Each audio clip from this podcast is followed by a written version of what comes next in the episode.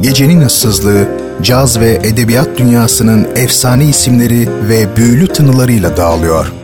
Renkli armoniler, unutulmaz sesler, tarihe iz bırakmış şairler ve yazarlar.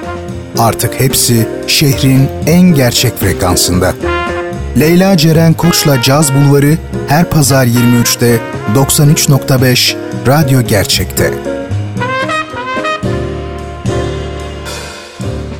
Caz Bulvarı başlıyor.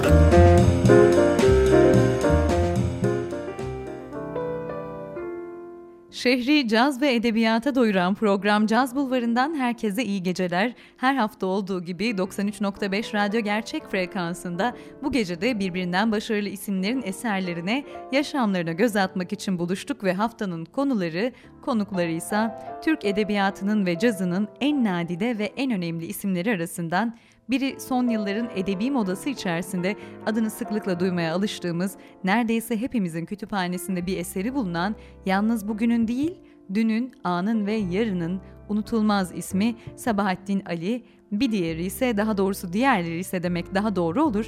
Türk cazının en önemli isimleri diyebileceğimiz unutulmaz caz gitaristi Neşet Ruacan ve Türkiye'nin ilk caz vokal masterlı caz sanatçısı Ece Göksu. Ve Caz Bulvarı dinleyenleri bilir, bu hafta yine Samsun Devlet Opera ve Balesi'nde 26 Ocak'ta gerçekleşecek olan Barok Gecesi konserine 2 adet çift kişilik davetiye vereceğim. Gecede Giovanni Battista Pergolese'nin Stabat Mater adlı eseri seslendirilecek. Bu güzel akşama davetli olmak isteyenlerin ise programı dikkatle takip edip ilerleyen dakikalarda soracağım soruyu bilmeleri yeterli olacaktır. Evet sevgili radyo gerçekten dinleyenler vakit kaybetmeden Ruacan ve Göksu'nun Slow Hot Wine albümünden ki tüm gece ikilinin bu güzel albümünden seçme şarkılar dinleyeceğiz. Açılışımızı da Close Your Eyes'la yapıyoruz. Caz Bulvarı başlıyor. Hoş geldiniz. Close your eyes Rest your head on my shoulder and sleep Close your eyes And I will close mine close your eyes. Let's pretend that we're both counting sheep. Close your eyes. Oh, this is divine. Music play. Something dreamy for dancing while we're here romancing. It's love's holiday. And love will be our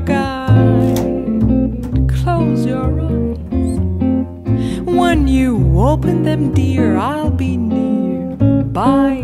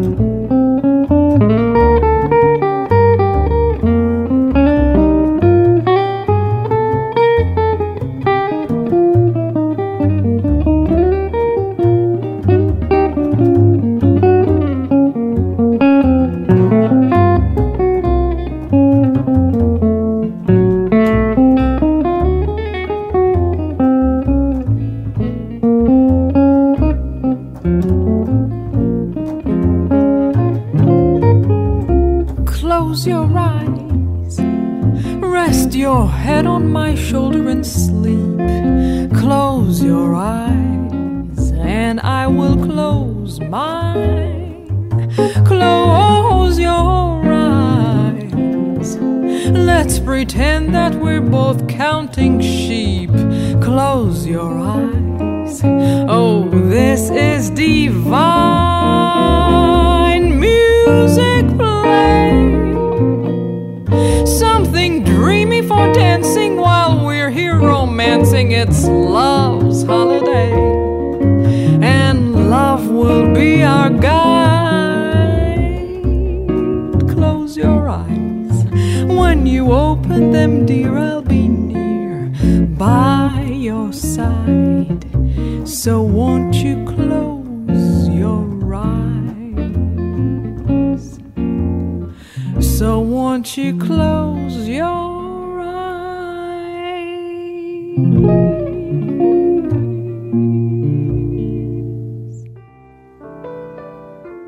Evet sevgili radyo gerçek dinleyicileri bu hafta yurt dışından biraz yurt içine dönüş yapacağız ve kendi ülkemizde kendi topraklarımızın iki değerli sanatçısından bahsedeceğiz.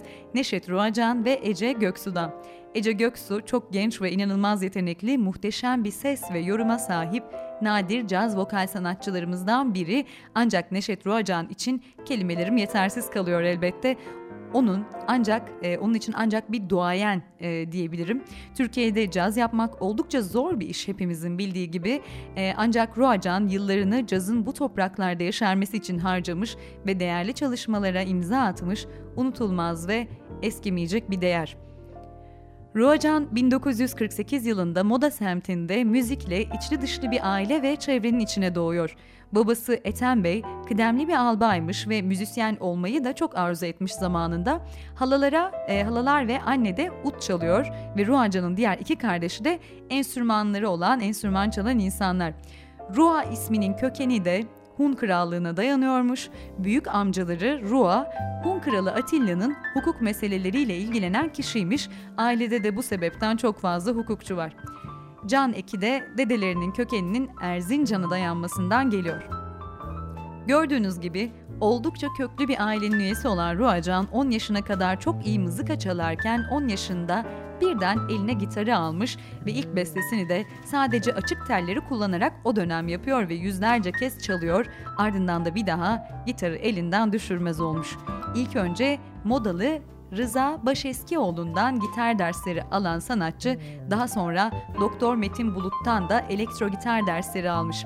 Bu dönemde elektroya sarınca tabi haliyle klasik gitarı elinden bırakıyor. Ruaca'nın kendi deyimiyle o yılların semt olarak modası, sanat ve kültür değeri açısından çok daha gelişmiş bir yer ve bu sebepten gençliklerinde de onlara yol gösterecek birçok değerli isim olmuş tabii. Ruacan 90'lı yıllarda Caz dergisi için yaptığı bir röportajda dönemi şöyle anlatmış. Adnan Bank rahmetli oldu, keman çalardı. Bir yandan da Meydan Larus ansiklopedisini çıkartmıştır. Bize müziğin felsefesini öğretti. Neyi dert edip neyi etmeyeceğimizi ondan öğrendik. Şadan Çaylıgil, Grunding teybine yaptığımız müzikleri kaydeder, bize dinletirdi. Sonra yaptığımız müzik hakkında düşüncelerini söylerdi. Bu bana konservatuar eğitiminden bile üstün gelmiştir. Çok heyecan verici bir şeydi. Onun sayesinde birçok yeni kavramla tanıştık veya bilip de tarif edemediğimiz şeyleri fark ettik. Doğru yolda olduğumuzu hissettik. Başkaları da vardı. Bir tanesi Mehmet Akter'di. O da rahmetli oldu, klarnet çalardı. Fazıl Abrak o devrin efsane gitaristiydi. Aslında cerrahtı. Çok samimi olmadık ama çok etkilendik. Tüm bu insanlar Türk cazının kuyruklu yıldızlarıydı. Bugün pek az kimse onları hatırlar diyor Ruacan. Şimdi sevgili dinleyenler dilerseniz Neşet Ruacan'ın Ruacan ve Kamil Özler Duo'dan Satin Doll'le devam ediyoruz.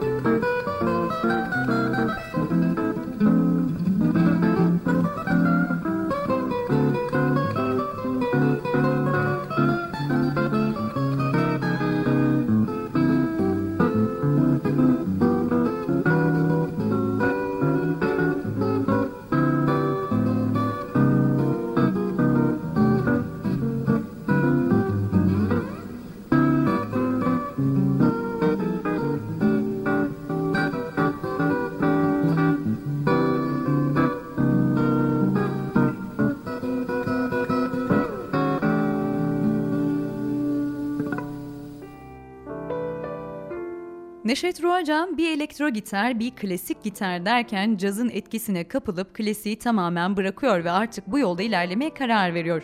İlk grubu Vahşi Kedileri Kadıköy Marif Koleji'nde okuduğu yıllarda kuruyor ve çoğunlukla Shadows, Cliff Richard gibi günün popüler müzisyenlerinin parçalarını çaldıkları grup, grup üyeleri de Arda Uskan, Selçuk Oskay ve Murat Sümen grubu birlikte kurmuşlar aslında.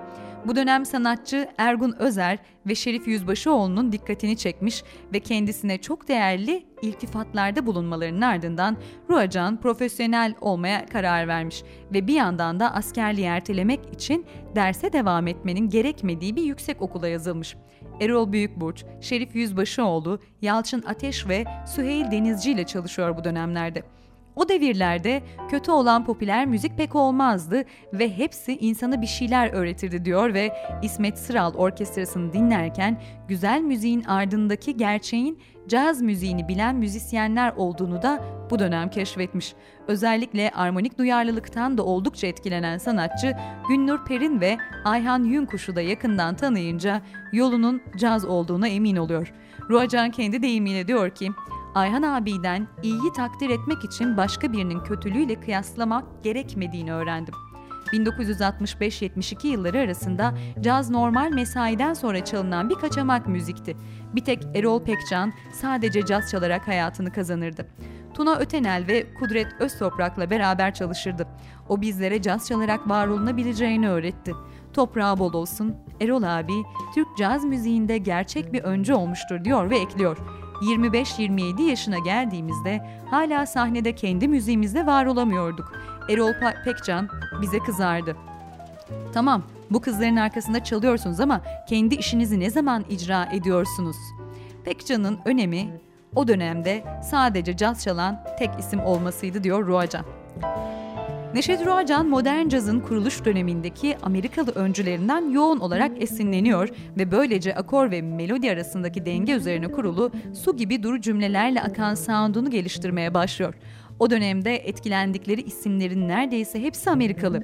Gitarda Tel Farlow, Wes Montgomery, Jim Hall, Joe Pass gibi. Bu arada ayrıca bu dönemde nefesli sazlardaki gelişmeleri de cümle ve melodi öğrenmek adına takip eden sanatçı Ben Webster ve John Coltrane'i, armoni zenginliği açısından da piyanoda Red Garland ve Bill Evans'ı yoğun olarak takip etmiş, onlardan etkilenmiş.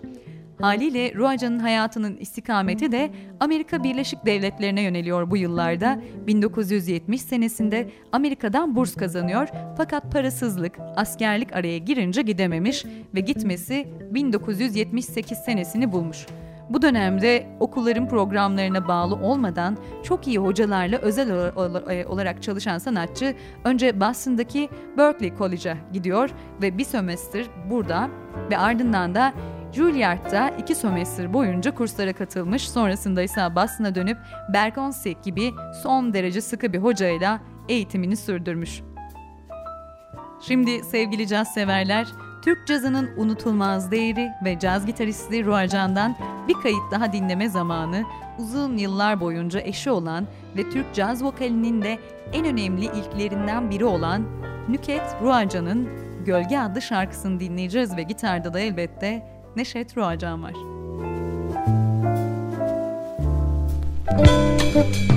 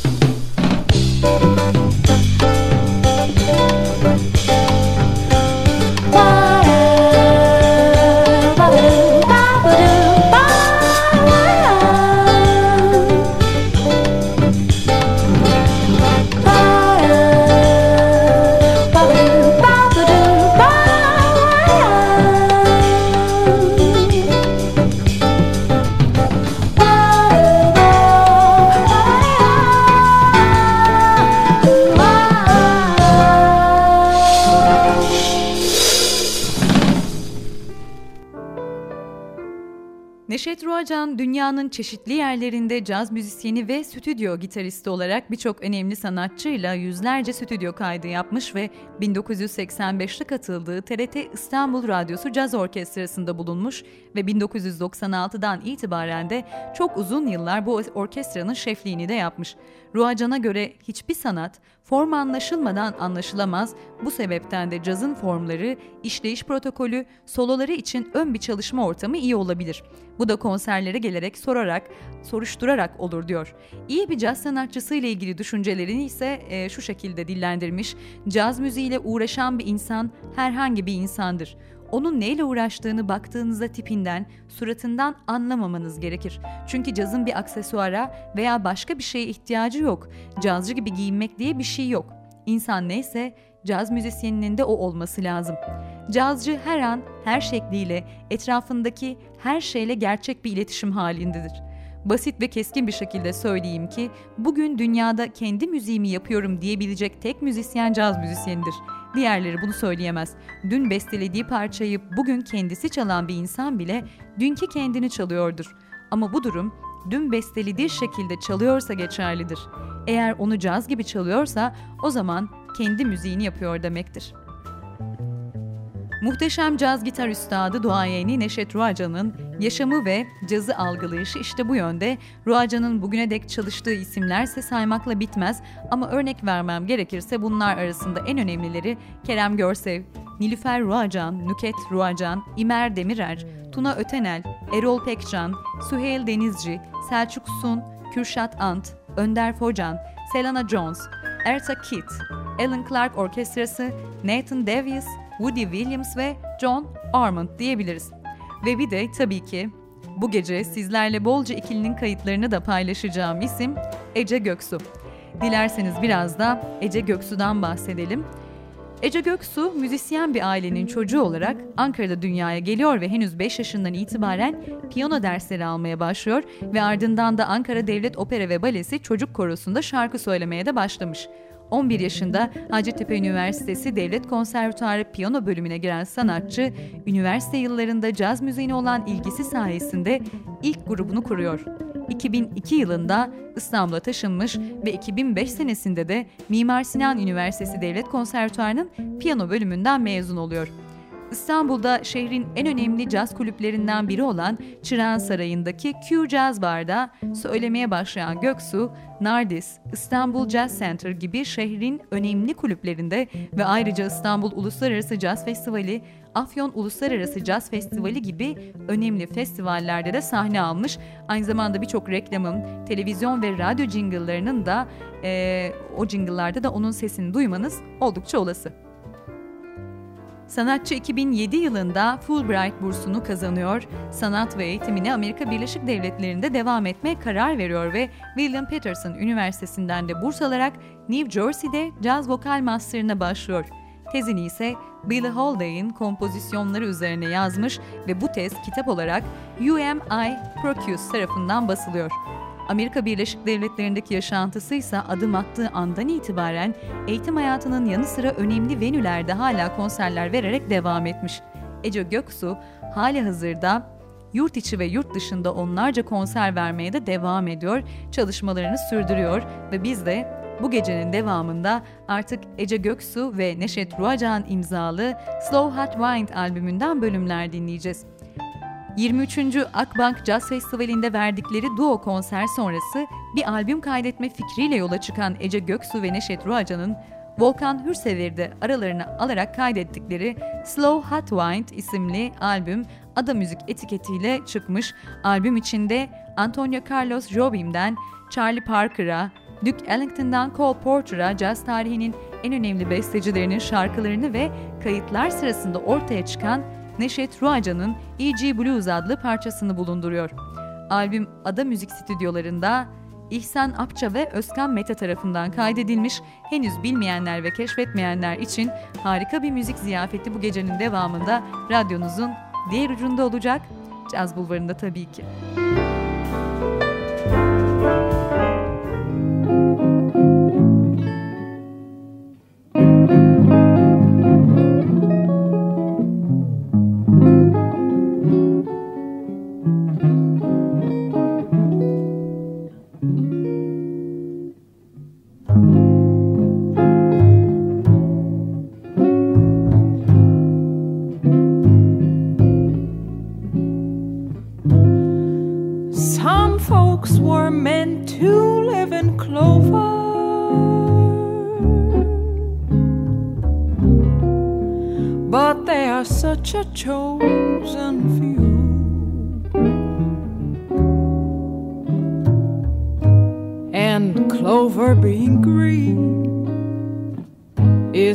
something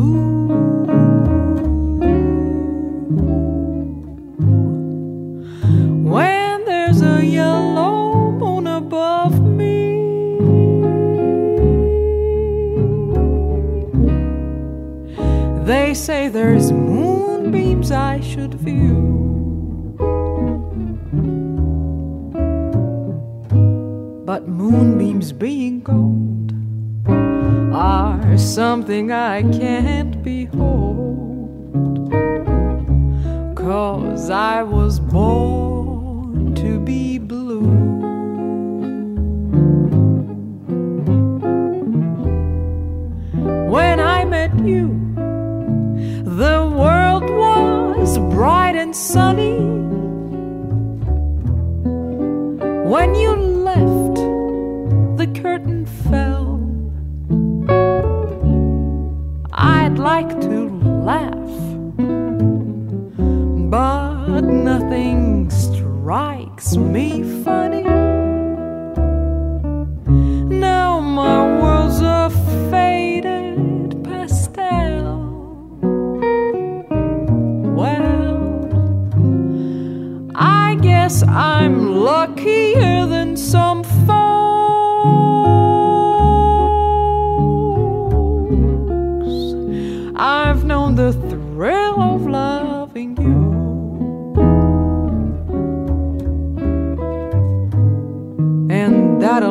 more than I was created for because I was born.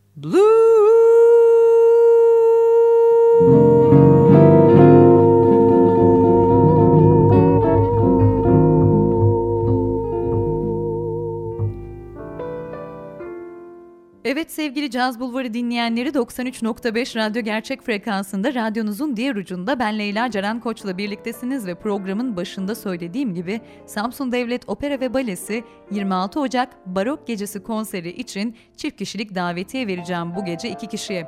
Bir saat kadar sürecek olan konserde Giovanni Battista Pergolesi'nin Stabat Mater adlı eseri seslendirilecek güzel bir cuma gecesi için huzurlu ve sakin bir başlangıç olabilir. Haftanın yorgunluğunu atmak için harika bir fırsat diye düşünüyorum ve bu fırsatı değerlendirmek isteyenlerin şimdi soracağım soruyu doğru yanıtlamaları yeterli olacak.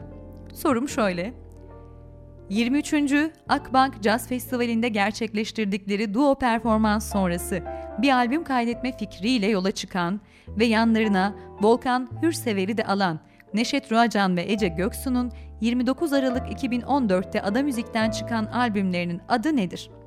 Cevaplarınızı leylacerenkoc.gmail.com adresine göndermeniz yeterli sevgili dinleyenler.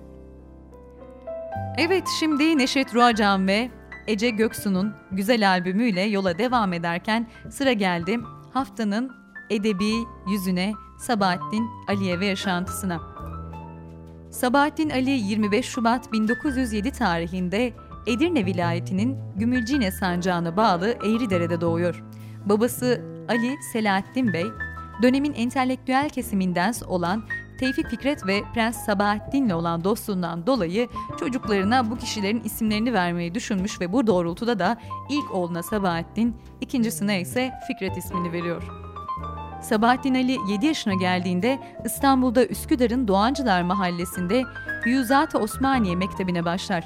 Aynı dönemde Ali Sebahattin Bey'in Çanakkale'ye tayini çıkınca ailece oraya taşınırlar ve Sabahattin ilk öğrenimine Çanakkale İptidai Mektebi'ne devam ederken seferberlik ilan edilince de okul öğretmensiz kalıyor ve kapanıyor. Ancak daha sonraları Ali Selahattin Bey'in çabalarıyla okul tekrar açılmış. Sabahattin Ali'nin annesi 16 yaşında evleniyor ve ruhsal sorunlardan ötürü defalarca intihara kalkışan bir kadın. Yazarın Edremit'ten çocukluk arkadaşı olan Ali Demirel, anne Hüsniye Hanım'ın çok sinirli bir insan olduğunu ve diğer oğlu olan Fikret'e daha fazla yakınlık gösterdiğini söylemiş. Ayrıca bir hatırasında Edremit'teki İptidai Mektebi'nde okurken yazarın dış çevreye kapalı bir görünüm verdiğini belirterek o günlerde Sabahattin Ali'nin arkadaş ortamlarında oynanan oyunlara katılmadığını, kendi halinde takılmayı tercih ettiğini, ya eve gidip kitap okuduğunu ya da resim çizdiğini söylüyor. Buna karşın Sabahattin Ali kesintilere rağmen başarılı da bir öğrencilik geçirmiş. Yazarın edebiyata ilgisi lise döneminde artık iyice ortaya çıkıyor ve 1922-1923 ders yılının başında Balıkesir Muallim Mektebi'ne kaydolan Ali, burada şiir ve hikaye deneyimlerini geliştirmeye başlayarak okulun ikinci yılında gazete ve dergilere yazılar göndermiş. Ayrıca arkadaşlarıyla da birlikte bir okul gazetesi çıkarıyor. Bu okulda geçirdiği süre içerisinde yazarın tüm sanat dallarına ilgisi birebir olarak gelişmiş. Sanata ve serbest bir yaşama daha fazla özenen Sabahattin Ali, okulun disiplinli ortamından sıkılıp fırsat buldukça kaçarak sinema ve tiyatroya gitmeye başlıyor. Bunun farkına varan okul müdürü ise kendisini ailesinin yanına göndermekle tehdit edince sonuç tatsız oluyor ve Sabahattin Ali intihar etmeye kalkışıyor. Kendisinin blöf olarak nitelendirdiği bu intihar girişimi arkadaşı ve öğretmenleri sayesinde de engellenmiş ardından da okul müdürünün de desteğiyle İstanbul'a naklini aldırmayı başarmış. Bu dönemlerde edebiyat öğretmeni olan Ali Canip Yöntem'in desteğiyle Çağlayan ve Akbaba gibi dergilere şiir ve hikayeler gönderen yazar 21 Ağustos 1927 tarihinde de öğretmenlik diplomasını alıyor. Sabahattin Ali öğretmenlik diplomasını aldıktan sonra Ankara'da bir hastanede baş tabip yardımcısı olarak görevini sürdüren dayısı Rıfat Ali Ertözü'nün yanına gitmiş. Dayısının Yozgat Devlet Hastanesi'nde başhekimlik görevi için tayini çıkınca yeğenini yanına almak isteyen Ertözün dönemin mebuslarından Cevat Dursunoğlu ile görüşüyor ve yeğenini Yozgat Merkez Cumhuriyet İlkokulu'na öğretmen olarak atanmasını sağlıyor. Sonrasında ailece Yozgat'a geçiyorlar. Burada yazarın çevresi dayısının da etkisiyle gelişmiş. Fakat burada kendi söylemiyle yazdığı şiirleri ve hikayeleri okuyacak, kendisini anlayacak kişiler bulmakta zorlanıyor yazar. Buradaki durumunu İstanbul'daki yakın arkadaşı olan Nahit Hanım'a yazdığı 24 Kasım 1927 tarihli mektupta sitemli bir şekilde anlatır ve yalnızlığından şikayet eder. Nahit Hanım öğretmenlik stajında tanıştığı Sabahattin Ali'nin sevdiği kişilerden biridir. Önce dostluk havasında yürüyen arkadaşlıkları zamana tek taraflı bir aşka dönüşüyor. Yozgat'ta yazdığı şiirlerin ana temasında Nahit Hanım'a duyduğu sevgi var.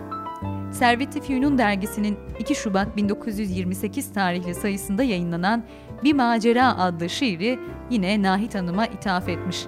Yazar karşılık görmeyen aşkını ne kazandık? Kalbimde aşkınız, ebedi, yat ve uyu, bütün insanlara ve Kudurmak adlı şiirlerinde işlemiş. Şimdi Sabahattin Ali'nin yaşamına devam etmeden evvel Ece Göksu'nun huzur dolu sesine Neşet Ruacan eşliğinde kapılmaya biraz daha devam edeceğiz. Evet,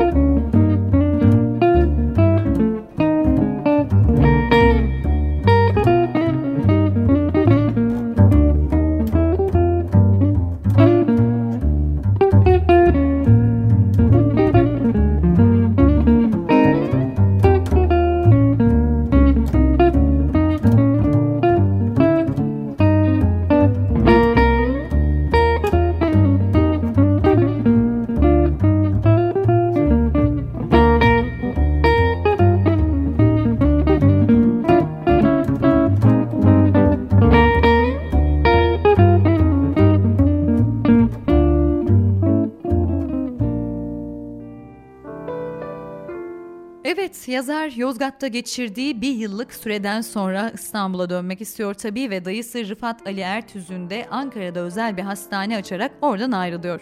İstanbul'a tatile giderken Ankara Milli Eğitim Bakanlığı'ndan tanıdığı kişilere uğruyor ve onlara şakayla karışık bir şekilde Yozgat'tan ayrılmak istediğini ve geri dönmesi halinde alacaklıların kendisini öldürme ihtimalinden bahsediyor.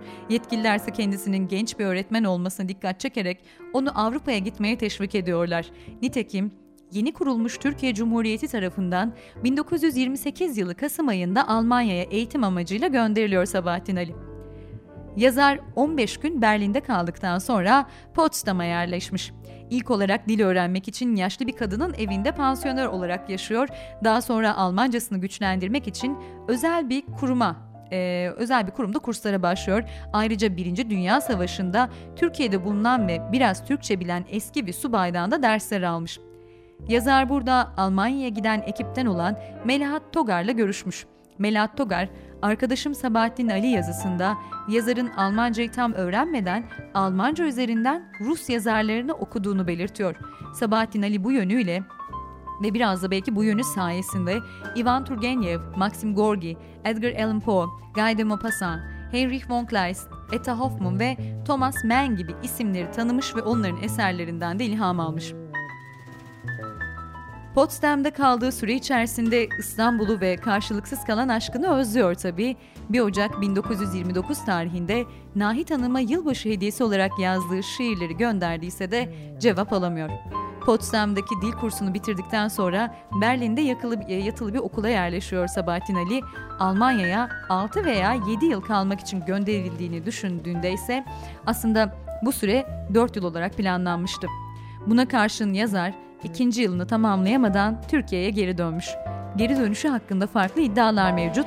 Bu iddialar Sabahattin Ali'nin Nihal Atsız'a anlattığına göre bu parazit Türkleri buradan atmalı diyen Alman bir e, öğrenciyi dövmüş olduğu veya Alman öğrencilere komünizm propagandası yaptığı şeklinde. İkinci iddiada yazarın Almanya dönüşü Nihal Atsız'la görüşmesi, Türk ocaklarını ziyaret etmesi ve Atsız mecmuada hikaye ve şiir yayımlatmış olmasından dolayı zayıf bir ihtimal dahilinde. Ayrıca yazarın bazı yorumlarında Almanları sevmediği de ifade edilmiş. Sabahattin Ali'nin Almanya'dan dönüşü 1930 yılının Mart ayı ortaları. Döndükten sonra İstanbul Yüksek Muallim Mektebi'nde yatılı okumakta olan Nihal Atsız, Pertev Naili Boratov, Orhan Şahik Gökyay ve Nihat Sami Banarlı gibi arkadaşlarının yanında kalmış. Daha sonra bu okulun müdürünün de yardımıyla Bursa'nın Orhaneli ilçesine ilkokul öğretmeni olarak atanıyor. Aynı yılın Eylül ayında ise Gazi Terbiye Enstitüsü'nde çalışan, e, açılan Almanca yeterlik sınavına giren yazar, bunun ardından da Aydın Ortaokulu'na Almanca öğretmeni olarak atanmış ve burada komünizm propagandası yaptığı iddiasıyla hakkında soruşturma açılıyor. 1931'in Mayıs ayında tutuksuz yargılanma kararı çıkacak olan mahkeme için İstanbul'a gidiyor ancak daha sonra soruşturmalar derinleşince tutuklu olarak yargılanmasına karar veriliyor.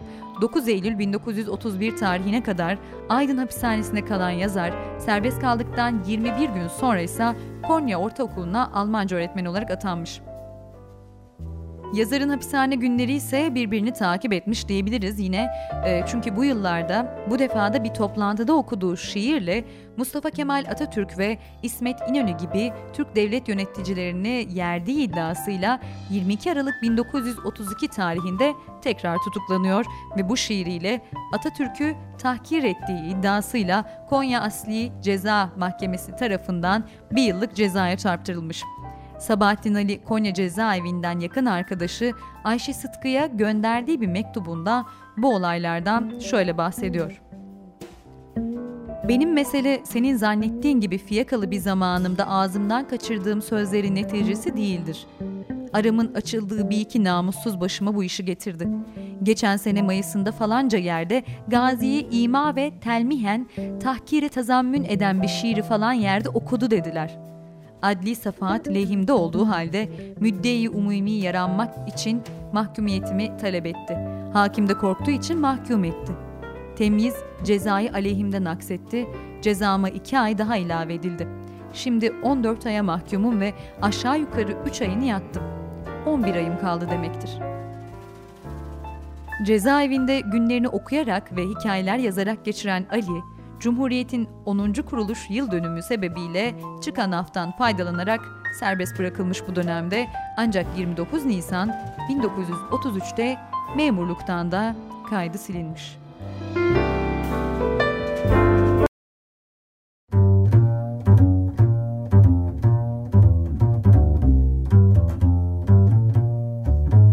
It's the wrong time and the wrong place. Though your face is charming, it's the wrong face. It's not his face, but such a charming face, and it's alright with me. It's the wrong song with the wrong style. Though your smile is lovely, it's the wrong smile. It's not his smile, but such a lovely smile, and it's alright with me. You can't know how happy I am that we met. I'm strangely attracted to you. There's someone I'm trying so hard to forget. Don't you want to forget someone too? It's the wrong game with the wrong chips. Though your lips are tempting, they're the wrong lips. They're not his lips, but they're such tempting lips that if some night you're free, dear, it's alright, it's alright with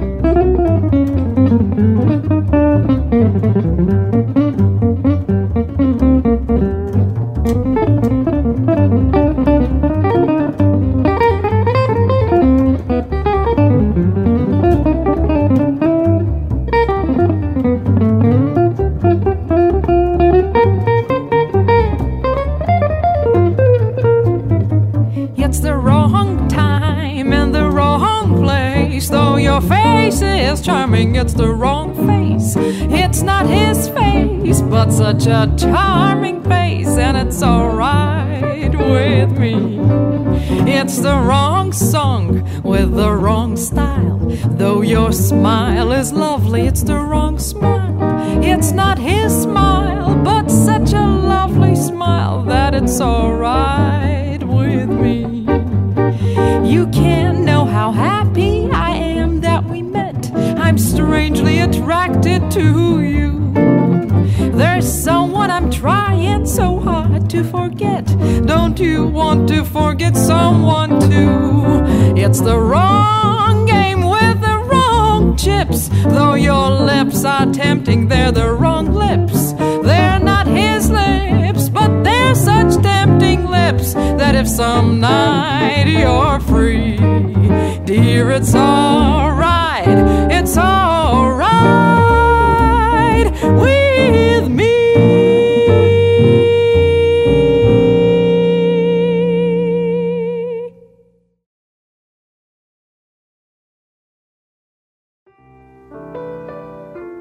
Sabahattin Ali aftan yararlanarak cezası bağışlandıktan sonra önce İstanbul'a sonra da Ankara'ya gider. Niyeti işine bir an önce geri dönmektir ancak dediğim gibi memurluktan kaydı silinen Ali yeniden memur olabilmek için bir dilekçe verir bu dönemde. 7 aylık bir inceleme sonucunda da kendisinden kanaatlerini değiştirdiğine dair bir kanıt istenir ve Benim Aşkım adlı bir şiir yazarak Atatürk'e sevgisini belirttikten sonra dilekçesine muvaffıktır yazılır. Önce Neşriyat Müdürlüğü'nde büro şefliğine atanır, daha sonra 1934 senesinde Talim ve Terbiye Dairesi'nde ikinci sınıf mümeyyizliğine verilir. Düzenli bir hayat ve belki de bir yuva sıcaklığı, yerleşik bir hayat özlemiyle evlenmeye karar veren Sabahattin Ali, 1935 senesinde Aliye Hanım'la evleniyor ve bu evlilikten kızı Filiz dünyaya geliyor. Bu dönemde mümeyyizlik kadrosu kaldırılınca Neşriyat Dairesi'nde ikinci sınıf kalem başılığına getirilmiş ve ayrıca bu dönemde yine Ankara 2. Ortaokulu'nda Almanca öğretmenliği yapan yazar 1936 senesinde de Ali soyadını almış. 1937 senesinin başında Sabahattin Ali askere çağrılıyor ve ailesiyle İstanbul'a geliyorlar. 2 ay er, 6 ay öğrenci olarak eğitim aldığı Harbiye'den sonra 1938 başlarında yedek subay olarak Eskişehir'e gönderilen yazar terhisinden sonra Ankara'ya geliyor ama 2. Dünya Savaşı nedeniyle önce Sarıkışla ardından da İstanbul'da tekrar görev yapmış. Bu süre içerisinde eser vermeye devam eden yazar Kürk Mantolu Madonna'yı da İstanbul'dayken kaleme almaya başlamış.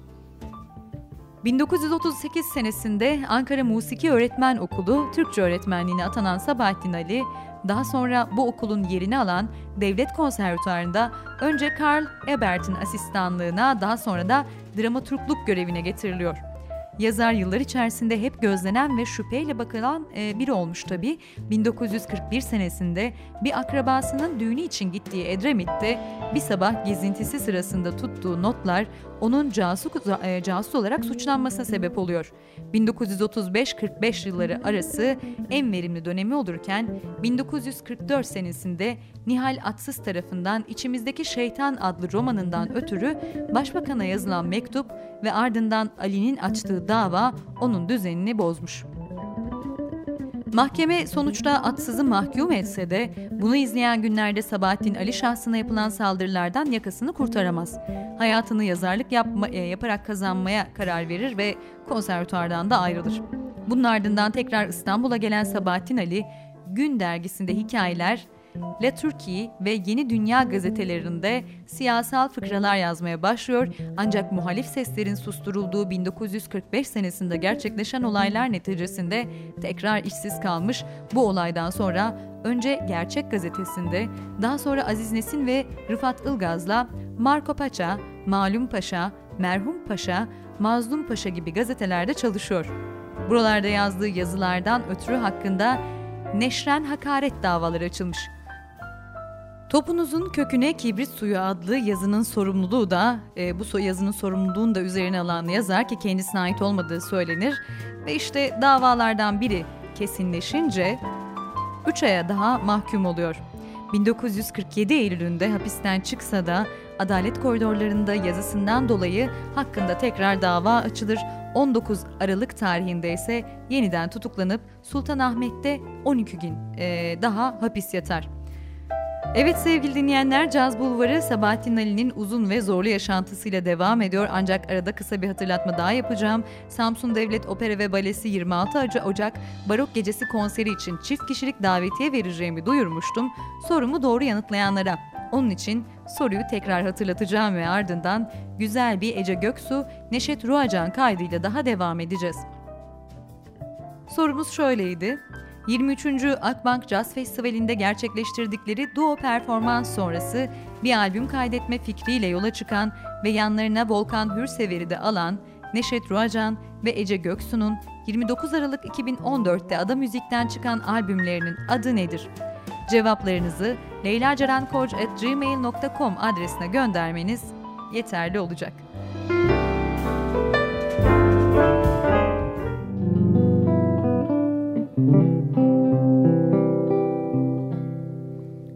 Used to think it might be fun to be anyone else but me. I thought that it would be a pleasant surprise to wake up as a couple of other gals. But now that I found you, I've changed my point of view.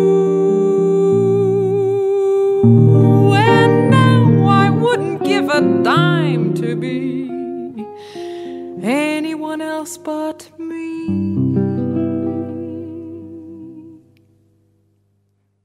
What a day!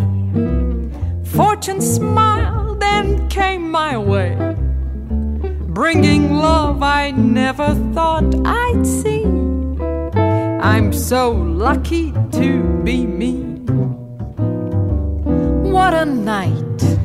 Suddenly you came in sight, looking just the way I thought you'd be. I'm so lucky to be me. I am simply thunderstruck at this change in my luck. No, at once I wanted you, never dreamed you'd want me to. Proud that you chose me from all the crowd. There's no other gal I'd rather be I could laugh out loud. I'm so lucky to be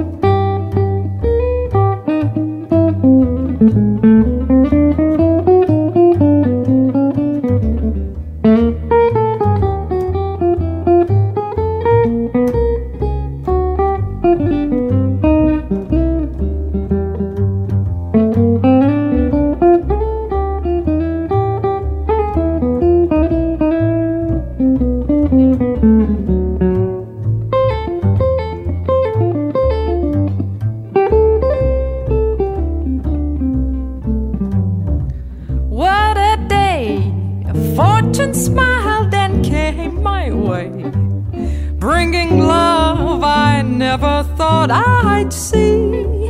I'm so lucky to be me. What a night! Suddenly you came in sight, looking just the way I thought you'd be. I'm so lucky to be me. Ah, I am simply thunderstruck at this change in my luck.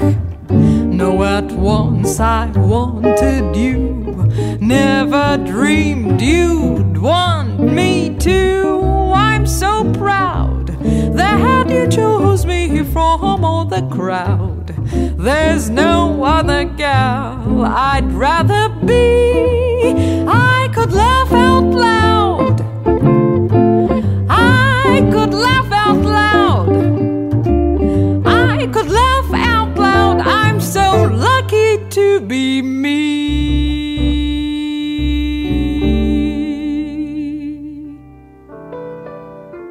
Çalmadan, çırpmadan bize ekmeğimizi verenleri aç, bizi giydirenleri donsuz bırakmadan yaşamak istemek bu kadar güç, bu kadar mihnetli, hatta bu kadar tehlikeli mi olmalıydı? diye sorar kendine Sabahattin Ali. Artık gücü kalmamıştır. Hapishaneden sonra Zincirli Hürriyet'teki yazısının da ardından kovuşturmaya uğramak artık son nokta olur ve bir kamyon alıp nakliyeciliğe başlar. Sürekli gözlem halinde olmak sokaklarda tebdili kıyafet dolaşmaya başlamasına sebep verir. Çareyi yurt dışına çıkıp hayata yeniden başlamakta gören Ali, Fransa'ya gitmek için pasaport ister fakat kendisine pasaport da verilmez.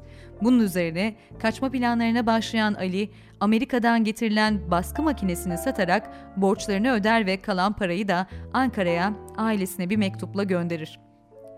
Hapisteyken tanıştığı Hasan Tural isimli biri onu Ali Ertekin'le tanıştırır. Yapılan plan sonucu Edirne'ye peynir götürmek için yine cezaevinden tanıdığı şoför Salim, Ali Ertekin ve Sabahattin Ali yola çıkarlar. 31 Mart'ta Kırklareli'ne hareket edilip Kızılcadere köyüne gelindiğinde Sabahattin Ali ve Ali Ertekin yola kendileri devam ederken kamyon Salim'le geri gönderilir. Bu tarihten sonra Sabahattin Ali'den bir daha haber alınamaz pek çok kişi onun yurt dışına çıktığını düşünürken 16 Haziran 1948 tarihinde bir çobanın bulduğu cesedin Sabahattin Ali'ye ait olduğu tespit edilir. Bulunan cesedin dağılmış olması kimlik tespitine izin ver, e, vermediğinden e, geride pek çok soru işareti kalmış tabi. 6 ay süresince devam eden incelemelerde Bulgaristan'a adam kaçıran bir şebekenin izlenmesi sırasında Ali Ertekin bu işle ilgisi olduğu gerekçesiyle tutuklanır ve ifadesinde söylediği sözler bende nefret uyandırmaya başlamıştı diyerek milli duygular içerisinde Sabahattin Ali'yi öldürdüğünü itiraf ediyor. 4 yıla mahkum olan Ali Ertekin af kanunuyla hapisten çıkarken geride pek çok söylenti kalmış bu işin arkasında kimlerin olduğu ve Sabahattin Ali'nin gerçekten kaçarken mi öldürüldüğü bugün bile üzerinde tartışılan bir konu olarak kalıyor. Sabahattin Ali'nin Edebi yönelimini ise bu noktada e, daha doğrusu bir noktada babası belirlemiş ya da ciddi bir etkisi olmuş diyebiliriz. Öyle ki ilk yazdığı kompozisyonunda babasıyla çıktığı avı anlatırken kompozisyona sabah güneşin ilk ışıkları penceremize vururken diye başlayınca babasının tepkisini alır. Babası biz ava çıktığımızda daha güneş doğmamıştı. Sen nasıl olur da güneşten bahsedersin? Bu bir aldatmacadır. Yazacaksan doğru dürüst yaz. Yalan dolan istemez şeklindeki çıkışı Ali'ye ilk dersini verir nitelikte olmuş. Bundan sonra da yazarın görüşü şu şekilde gelişiyor. Diyor ki, benim kanaatimce sanat, insana insanı ve hayatı ve bunların manasını öğretmekle muvazzaftır.'' sözleriyle anlatmış. Sanat anlayışını bu sözlerle ortaya koymuş.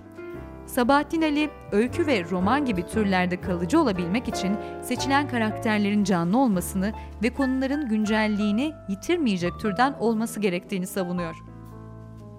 Edebi eserler üzerine yapılan eski yeni tartışmasını ise lüzumsuz olarak değerlendirmiş, eserlerin iyi kötü ölçeğinde değerlendirilmesi önerisinde bulunmuş.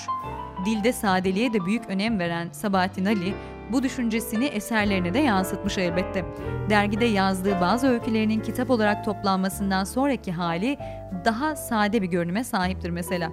Bir mektubunda da bazı hikayelerini sadeleştirme gereği duyduğunu yazmış. Dilde sadeleşmeyi desteklemekle beraber öz Türkçe'de aşırıya gidilmesine de karşı çıkıyor, dile yerleşen ve kalıplaşan kelimelerin kullanılmasının gerektiğini e, düşünmüş her zaman. Evet sevgili Radyo Gerçek ve Caz Bulvarı dinleyenleri, Sabahattin Ali'den elimden geldiğince sizlere bahsetmeye çalıştım. Hayatını anlatmaya çalıştım. Buraya sığmayacak birçok ayrıntıya yer veremesem de dönemimizin popüler kültürü içerisinde eritmesini ve sıradanlaştırmasını istemediğim bu değerli yazarımızın hayatına kısıtlı bir zaman diliminde olabildiğince değinmeye çalıştım. Bu gece sizlerle Ece Göksu ve Neşet Ruacan'ın kayıtlarını da paylaştım. Umarım Türk cazının bu iki muhteşem ismini de beğenmişsinizdir ve arşivinize eklemeyi de ihmal etmezsiniz. Sevgili Caz Bulvarı dinleyenleri, ben Leyla Ceren Koç'la birlikteydiniz. Haftaya pazar saatleriniz 23'ü gösterdiğinde ben yine bu adreste birbirinden değerli isimlerin yaşamlarını ve eserlerini sizlerle paylaşıyor olacağım. Tekrar buluşuncaya dek herkese güzel bir gece ve huzurlu bir hafta diliyorum. Caz Bulvarı. Sona erdi.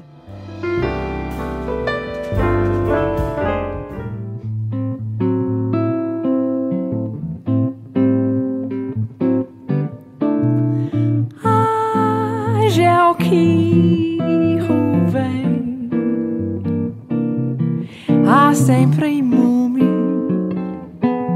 para uma mulher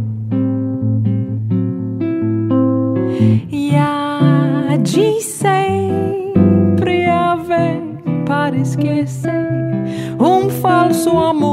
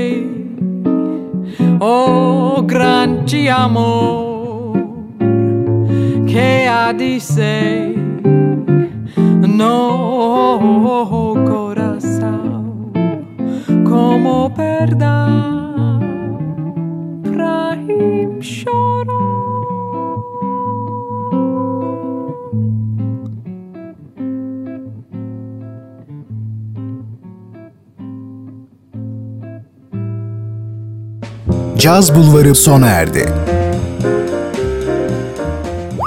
Bu program hakkındaki düşüncelerinizi dinleyen et radyogercek.com adresine mail atarak bize ulaştırabilirsiniz.